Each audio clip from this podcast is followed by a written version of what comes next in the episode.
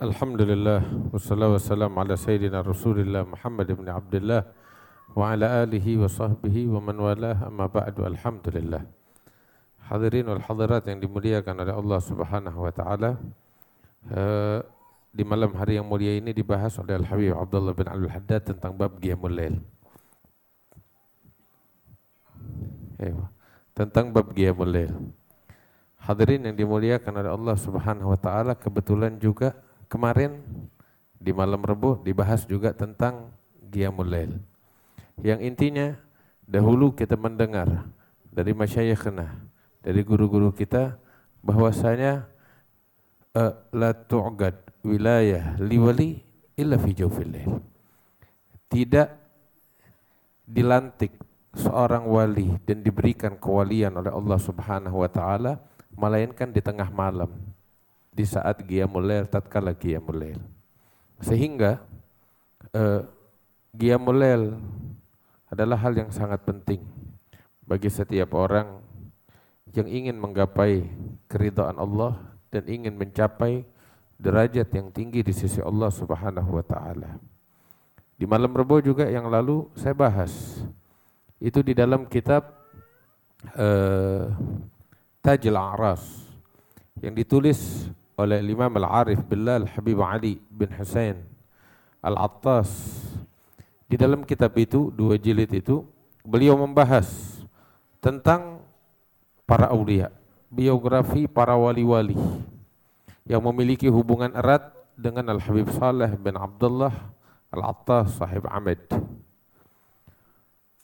Di dalam kitab itu mungkin ratusan aulia Solihin yang ditulis biografinya oleh Al-Habib Ali bin Husain Al-Attas.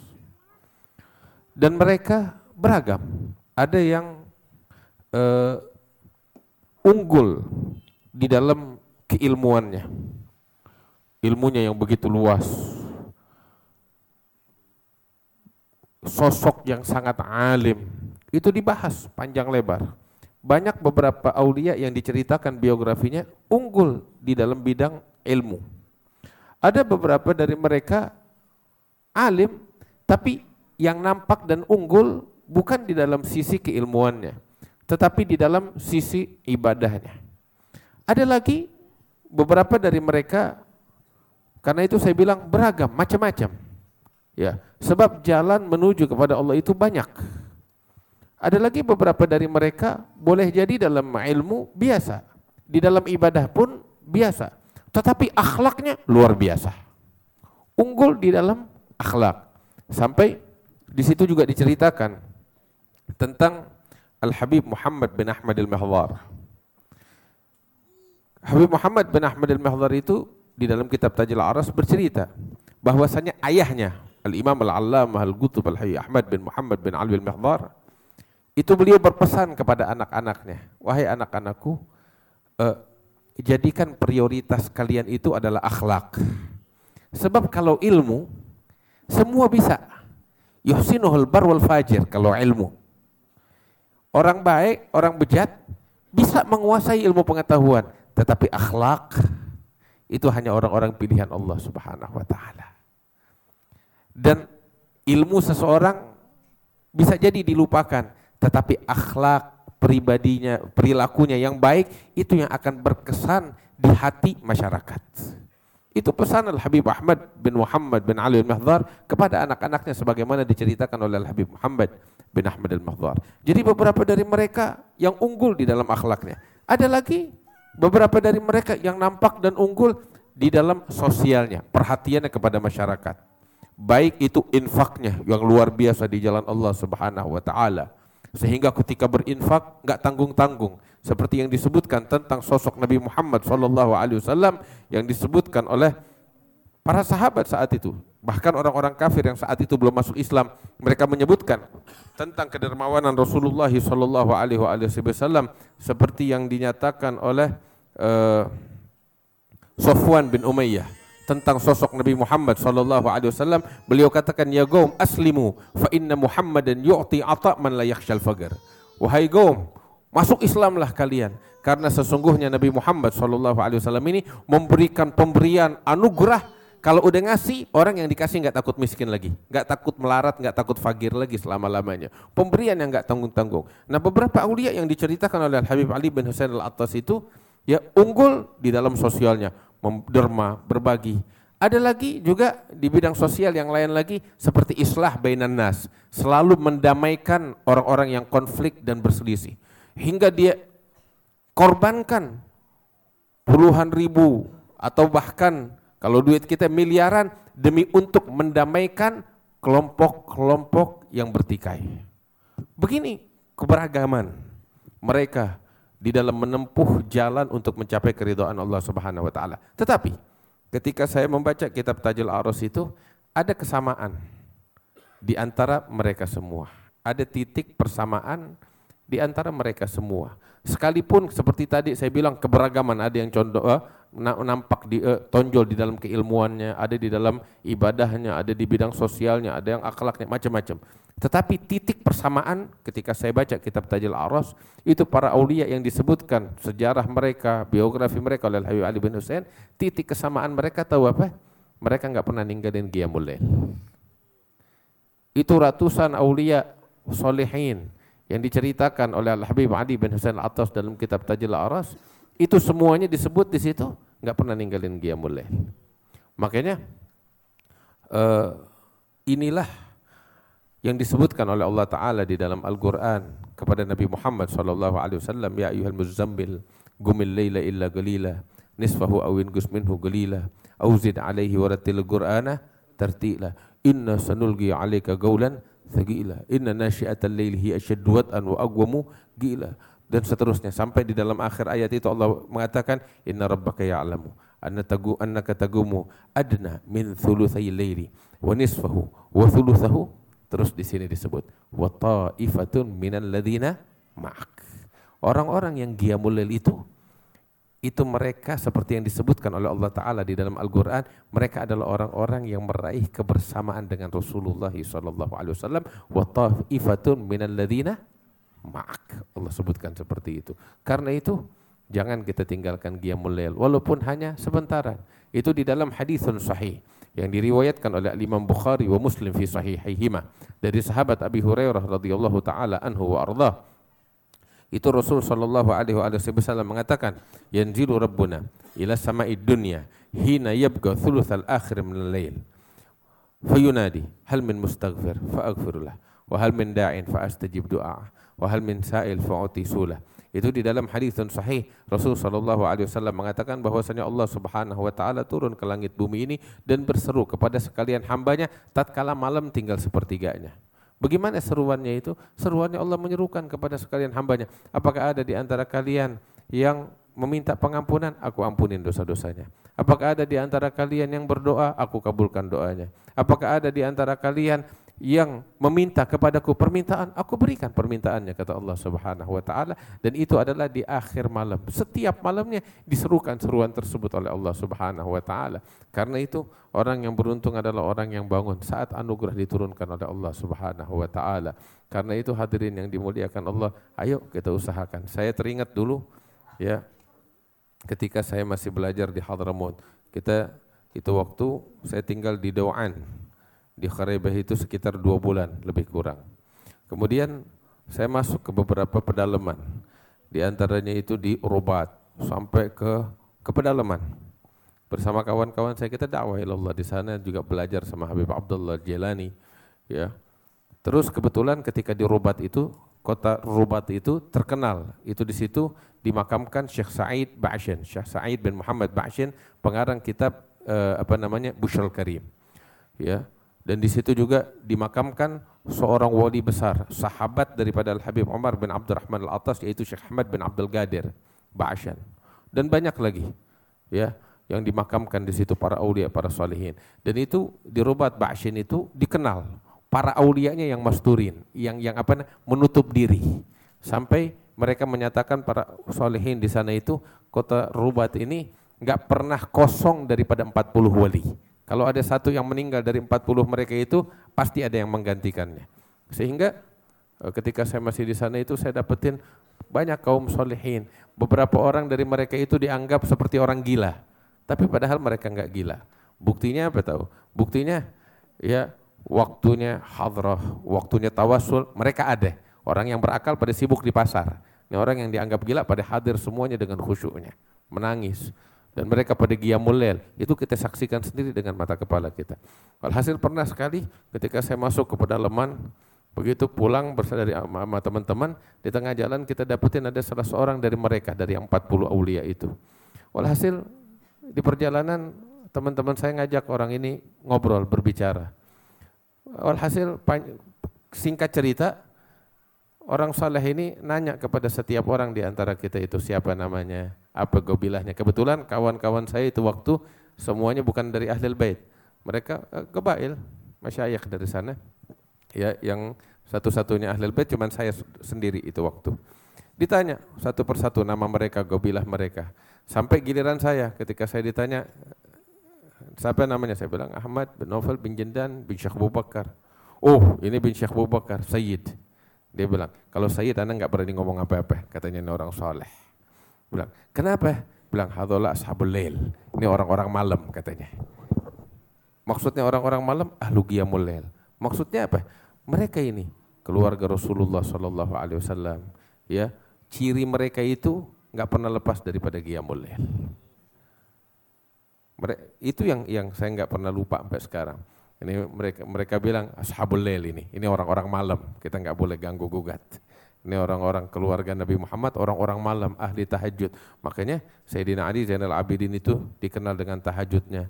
Sampai seribu rakaat Ali ibn Husain kulla layla alaf raka'ah musbilan min kulli ainin dam'atan min ba'di dam'ah wa ala hadzal mithali kana Zainal Abidin kana Zainal Abidin wa inilah mereka para aulia, para salihin. Mudah-mudahan Allah memberikan keberkahan untuk kita sekalian. Alhamdulillah malam hari ini kedatangan sahabat-sahabat kami yang mulia dari Firqatul Masarrah Ya ini merupakan uh, uh, apa kalau bahasa Indonesia? Kalau di sana dibilangnya Firgotul Masarah, tapi kalau bahasa Indonesia ini grup seni.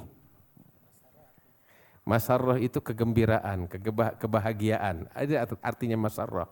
Dan ini merupakan grup seni, grup seni, ya, yang didirikan oleh Habib Umar sendiri tahun 94 itu waktu, ya, grup seni, ya. Dan sampai sekarang, ya, setiap grup-grup seni yang ada setelah yang saat ini ada, ini mereka pertamanya nih, batu pertamanya mereka yang ditaksis sendiri oleh tangannya Al Habib Umar bin Muhammad bin Salim bin Hafid. Makanya keberkahannya sampai sekarang.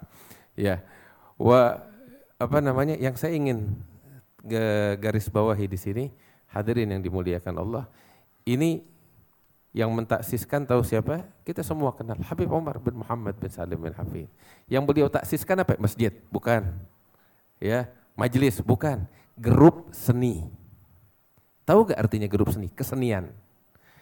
Jadi Islam itu, Islam kagak kaku. Enggak kah? Enggak kaku. Islam juga apa namanya? Uh, membuka pintu untuk seni. Dan memang seni adalah bagian daripada daripada Islam. Di antaranya tuh ada yang yang yang yang sangat indah yang merupakan uh, simbol seni dari ucapan Nabi Muhammad sallallahu alaihi wasallam kepada Anjasah. Ya, beliau bilang kepada Anjasah itu sebagaimana fi Bukhari satu kalimat yang sangat indah. Ruwaidan rifgan bil gawarir itu kalimat begitu dalam dan begitu indah. Dan ini merupakan bahasa yang sangat tinggi nilai seninya yang dahulu pernah diucapkan oleh Nabi Muhammad SAW. Tahu apa? Uh, itu uh, dahulu Nabi SAW itu sebagaimana di dalam kitab sirah endokum Talabatul ilm tahu kitab uh, Tarikhul Hawadith di Syekh Said Muhammad bin Ali Maliki. Di situ disebutkan penyair-penyairnya Rasulullah wasallam. Di tengah-tengah para sahabat ada banyak penyair, penyair. Syair ini tahu apa? Bagian daripada seni. Bagian daripada daripada seni. Itu Nabi punya penyair-penyair yang handal. Penyair-penyair yang handal di antaranya Hasan bin Thabit, Abdullah bin Rawaha, oh banyak lagi sahabat-sahabat yang ahli dalam syair ya sehingga syair-syair mereka itu dikenang sepanjang masa dan Nabi memajukan mereka untuk menjadi juru bicara Nabi Muhammad Shallallahu Alaihi Wasallam di dalam syair. Nabi bahkan sampai di dalam hadis disebutkan bahwasanya Jibril mendukung Hasan bin Thabit ketika membawakan syair-syairnya. Nah ini apalagi kalau bukan seni. Terus juga itu syair-syair tersebut uh, dibawakan terkadang oleh orang-orang yang suaranya merdu. Nah, seperti mereka-mereka ini. Suara-suara yang merdu dan indah.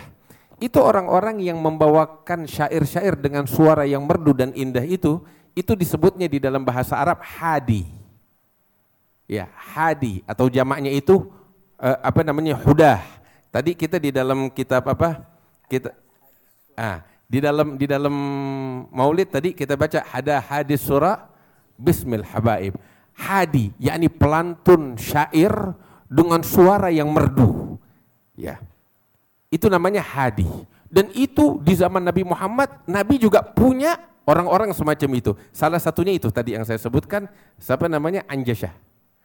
Itu salah seorang uh, hadi yang dimiliki oleh Nabi Muhammad yang suaranya sangat merdu. Itu saking merdunya, ya kalau dia melantunkan syairnya itu sampai unta ya apa namanya itu ikut ter, eh, berjingkrak dengan suara merdunya Anjasyah.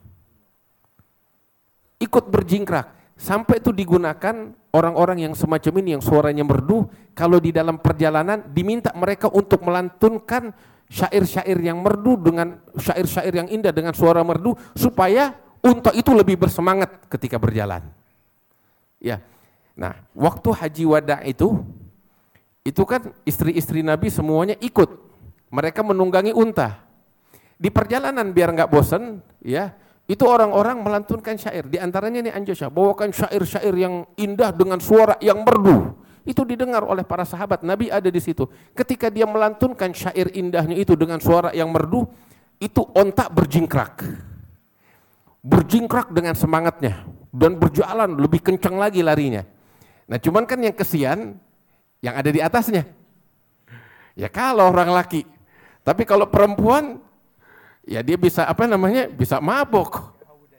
Ya apalagi pakai inian, pakai kelambu ya bahasa kita. Pakai kelambu, bisa kebalik itu kelambunya. Nabi SAW bilang kepada apa namanya Anjasya ini, rifgan bil gawarir. Artinya rifgan bil gawarir itu rifgan pelan-pelan. Yang ente bawa nih botol-botol yang gampang pecah kristal yang gampang pecah pelan-pelan ketika membawa kristal yang indah ini. Itu bahasanya Rasul Shallallahu Alaihi Wasallam yang merupakan simbol daripada seni yang memang bagian dari agama Nabi Muhammad Shallallahu Alaihi Wasallam. Alhamdulillah di malam hari ini hadir kawan-kawan kita dari Fergatul Masarrah. Mudah-mudahan kehadiran mereka membawa keberkahan bakal kita sekalian.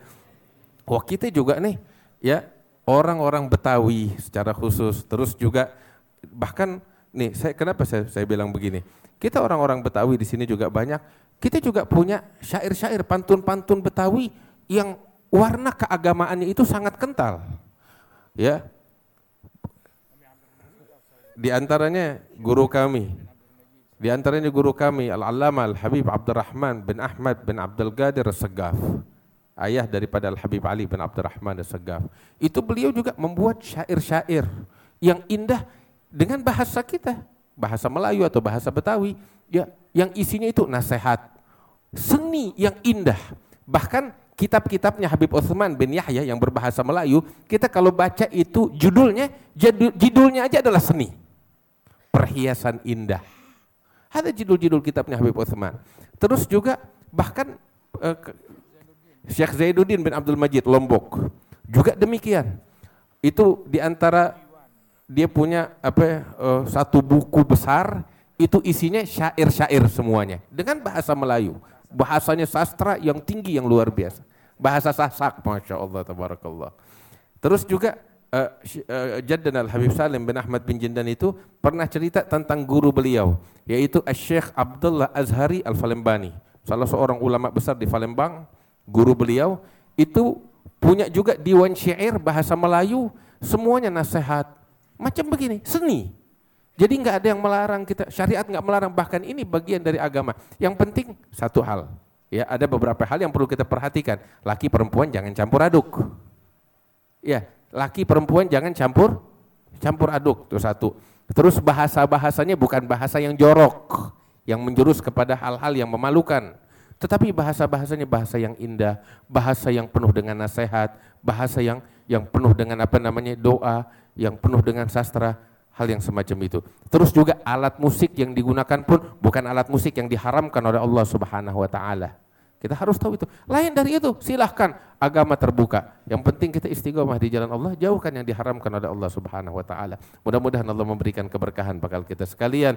Alhamdulillah kehadiran mereka insya Allah membawa keberkahan angin segar bakal kita sekalian. Ya rabbal alamin. Allah maj'al jam'ana hadza jam'an marhuma. Tafarraqana min ba'di tafarruqan ma'suma wa la taj'al fina wa la minna wa la ma'ana syaqiyan wa la. Bi rahmatika ya arhamar rahimin sallallahu alaihi wasallam Muhammad wa alihi wasallam. Alhamdulillahirabbil alamin.